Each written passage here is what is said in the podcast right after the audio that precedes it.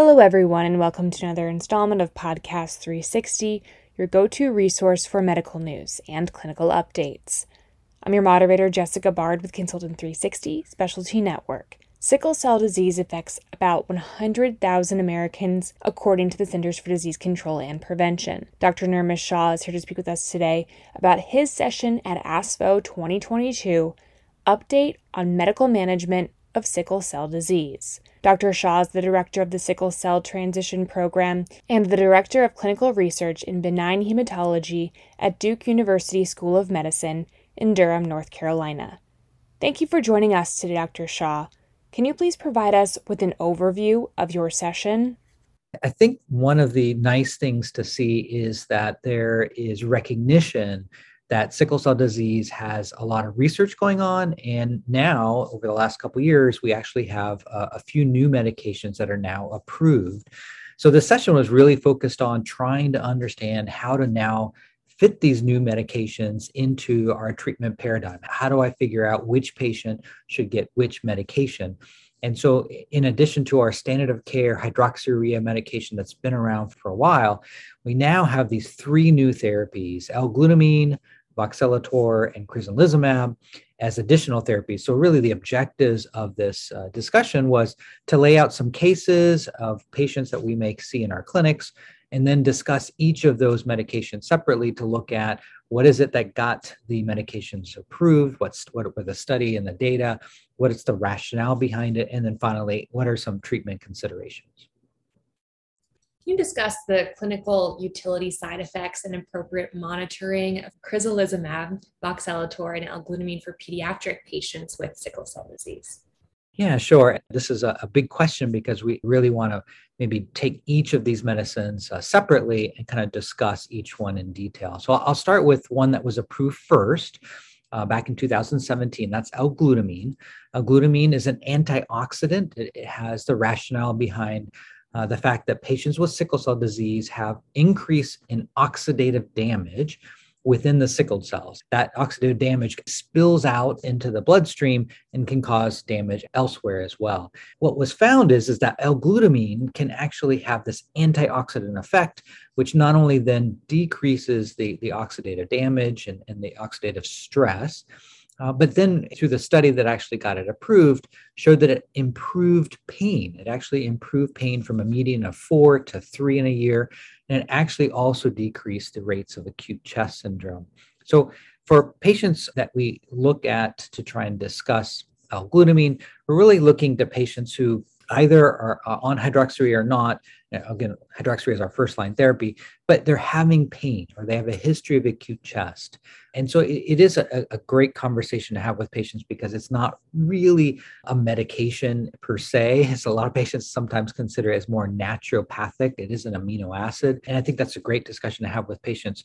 The trade-off is that there aren't major side effects. There are some GI side effects, but the issue that most patients have is it's twice a day. It's a powder packet they have to take twice a day. And so if compliance is great and the patient's a rock star in taking their medications, it's a wonderful medication to add in that sense. Those are some of the considerations and pros and cons for L-glutamine. The next medication to discuss would be the next one that was approved. What we'll start with is crizanlizumab. Crizanlizumab is an IV infusion to try and prevent pain crisis. It is, at its essence, a monoclonal antibody that's specifically focused at P-selectin. And as a reminder, P-selectin is an adhesion protein on the surface of cells, on the surface of sickled cells, on the damaged endothelium, on platelets. And this sticky protein then causes things to stick. So when things are stuck, blood doesn't flow, doesn't go where it needs to go, and that can cause problems. And notably, we usually give the example, if blood doesn't get to your bones, it hurts. So having a medication that could potentially act almost like a lubricant, and that's how I describe it to patients, if it acts like a lubricant, then hopefully the blood would flow and go where it needs to go. The SUSTAIN study, which was performed a couple of years ago and again led to the approval in 2019, just pre-pandemic, the SUSTAIN study showed 52 weeks of data that had a 45% decrease in pain crisis on those patients that were on treatment. and had a delay in time to their first pain crisis from 3.1 months to 1.3 months. And actually a third of the patients didn't have pain crisis at all versus 11% in placebo arm. So really very impactful in regards to pain crisis. The logistics is definitely something to consider.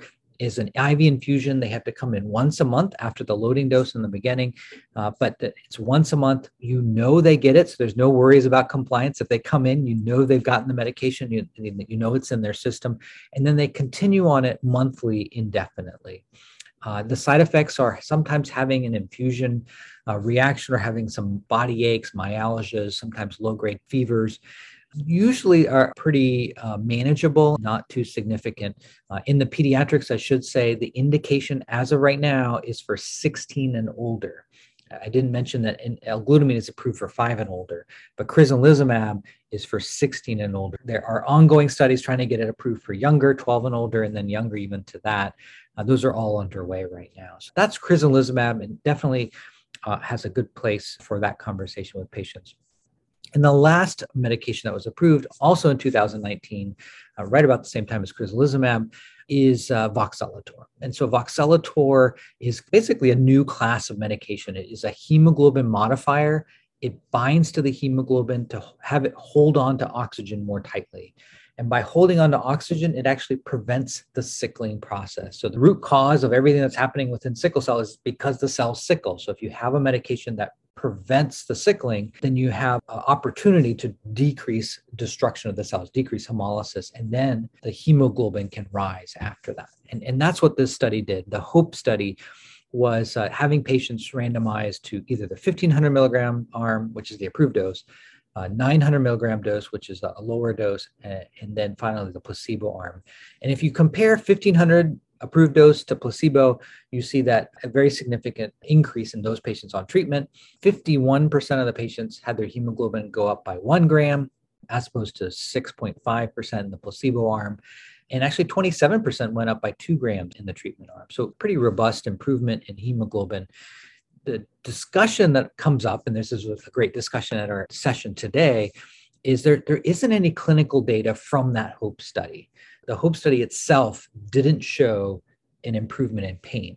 So the conversation always then, what rationale do I have to then use this in my patient?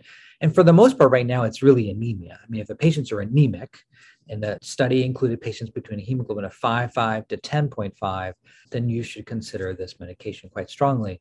And the trade-off, of course, here for side effects is the balance of the discussion. I will say package insert is very clear that 48% of the patients required dose modification through the 72 weeks due to side effects. So I have a conversation with every patient, make sure you let me know if you have any side effects, any concerns. If I need to dose reduce you, change your dosage, help you through that side effect, I really want to help that compliance, because if they don't take the medication, then it's not going to work. So that's an overview. I know it was a lot to be said right there because there's 3 very different medications, but I will say an exciting time to at least have 3 additional medications to talk about with our patients. Absolutely. And in your session, you spoke about 3 pediatric patients with sickle cell disease and varied clinical scenarios. Tell us about those patients and the appropriate agents for those patients. First off, I just want to bring this up. Every patient is different. Every patient has an individualized discussion. And I think one point that was brought up very well during the discussion is that, one of the strategies that I take and that other panelists agreed with me is to have a conversation about all the medications with all your patients. Even if they don't need the medication now, at some point you may need to, and it's really about building trust with patients. So I do talk to all my patients about all the medications. But having said that, the cases that we outlined, the first patient was a patient with type SS, sickle cell disease, was anemic, had some compliance issues with hydroxyurea, so wasn't always taking it every single day, had some response to it, but was developing these allo antibodies, so developing antibodies to blood for transfusions, and had a history of acute chest and history of being in the intensive care unit. The question was, well, which of these agents would I potentially add to the hydroxyurea, which, as I said, this person was not taking very well. And it was a great conversation because the options are, should I add Endari? And Endari does help with acute chest. So I think that's a great conversation to have with the patient, but it's twice a day and it's a powder that they're going to mix in. So if you're already having issues with compliance, that may not be the perfect drug. The next discussion was, well, if they're anemic still, they have risk of being in the intensive care unit with acute chest, should I improve their hemoglobin? So I think there was some good conversation about potentially using Voxelotor to do that. And then the last option, which is what this case was actually based on, was adding crizanlizumab. And this patient actually was added crizanlizumab because there was pain issues, and the concern about compliance led to the fact that by giving it IV, the patient got it. And we knew the patient got it. So as of right now, the patient case that it was based on, that patient was put on crizanlizumab, and it was really based on making sure the patient got the medication. The second case was a type SC patient. So an SC patient who was starting to have more pain crisis and had some anemia, but not as pronounced as someone who would have SS or S beta zero. And the conversation came up, well, what should we do? The patient was having some pain crisis and really came down to a discussion about hydroxyurea versus crizanlizumab versus Endari. Those are the three really indicated for pain. In the end, the majority of the audience, and we all agreed to this, it really fell on the end of either hydroxyurea or crizanlizumab. And I think it's a patient-specific discussion. If a patient is willing to take hydroxyurea, there is a lot of retrospective data that hydroxyurea is helpful in type SC. Crizanlizumab, although, as I just mentioned, if you want to make sure this patient got it, just have them come in once a month is less of a burden per se for some patients because they just come in, they get their IV infusion, and they go home. In this scenario, based on this patient case, there was kind of a mixed answer that you could really do either one. And so I think it was just a good conversation about making it an individual discussion with our patient. And then the last patient. And so the last patient, again, was a patient who had history of significant anemia. It was pretty clear-cut that is a rock star with taking hydroxyurea, was doing everything they should. Compliance was great, but even on hydroxyurea, the hemoglobin was in the kind of 6.5, 7-ish type range. And so what should we do for this patient? It has a sibling that had a history of stroke. And in this sense, I think Voxelotor came more of the conversation. I will also add that our panelists all agreed that when they're on hydroxyurea, you want to titrate them to maximum tolerated dose.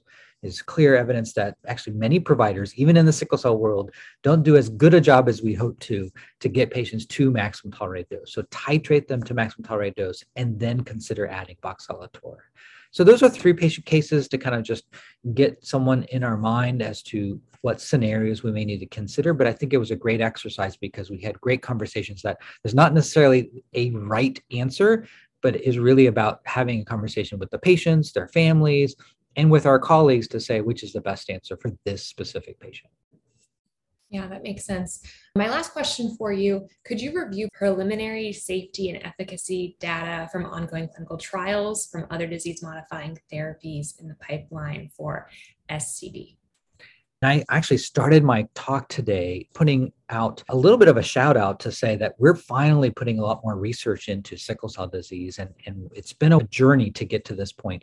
But I'm really thankful to see that there are a lot of pharma companies finally putting a little bit of money behind trying to improve our efforts to have more options. And I can think of at least two companies in particular, Forma and Agios, have been looking at pyruvic kinase receptor agonists, trying to see if another way of shifting the oxygen dissociation curve through the pyruvic kinase pathway. And also it increases ATP, which is helpful in red cell health. Those two agents and the mechanisms are the same, but have some preliminary evidence that it does seem to not only improve hemoglobin, but also potentially improve pain. That's a great opportunity for our patients to both improve anemia and improve pain. Having that in the near future is likely something that we'll hear more about. And then the only thing I'll end on is to say that gene therapy is kind of a hot topic. So, gene therapy, I think, has amazing outcomes. I mean, really, the patients who have undergone gene therapy, based on what Bluebird Bio has shown, CRISPR Vertex has shown, their outcomes are great. The patients are normalizing their hemoglobin, fetal hemoglobin levels, or for Bluebird Bio, the T87 cube product equivalent. They're really getting to great points. The issue that needs to be resolved is the conditioning regimen. Can they give it to patients safely? So I think we're going to hear a lot more about that over the next couple of years. I'm really optimistic about where we're going. Is there anything else that you'd like to add today? Again, thank you for giving this opportunity to talk about sickle cell and the new therapies that we have. I do want to continue to push all of us to try and do this as systematically as possible. We need to get more and more data about how to co-prescribe these medications. Who are the right patients that we should prescribe this to? And I think each of us are all thinking the same thing. We're just happy to have these options. And now how do we best get this into patients' care? Well, thank you so much for your time today, Dr. Shah. We really appreciate it. And thank you for all of your work that you're doing on sickle cell disease. Yeah, thanks for the invitation. Appreciate the conversation.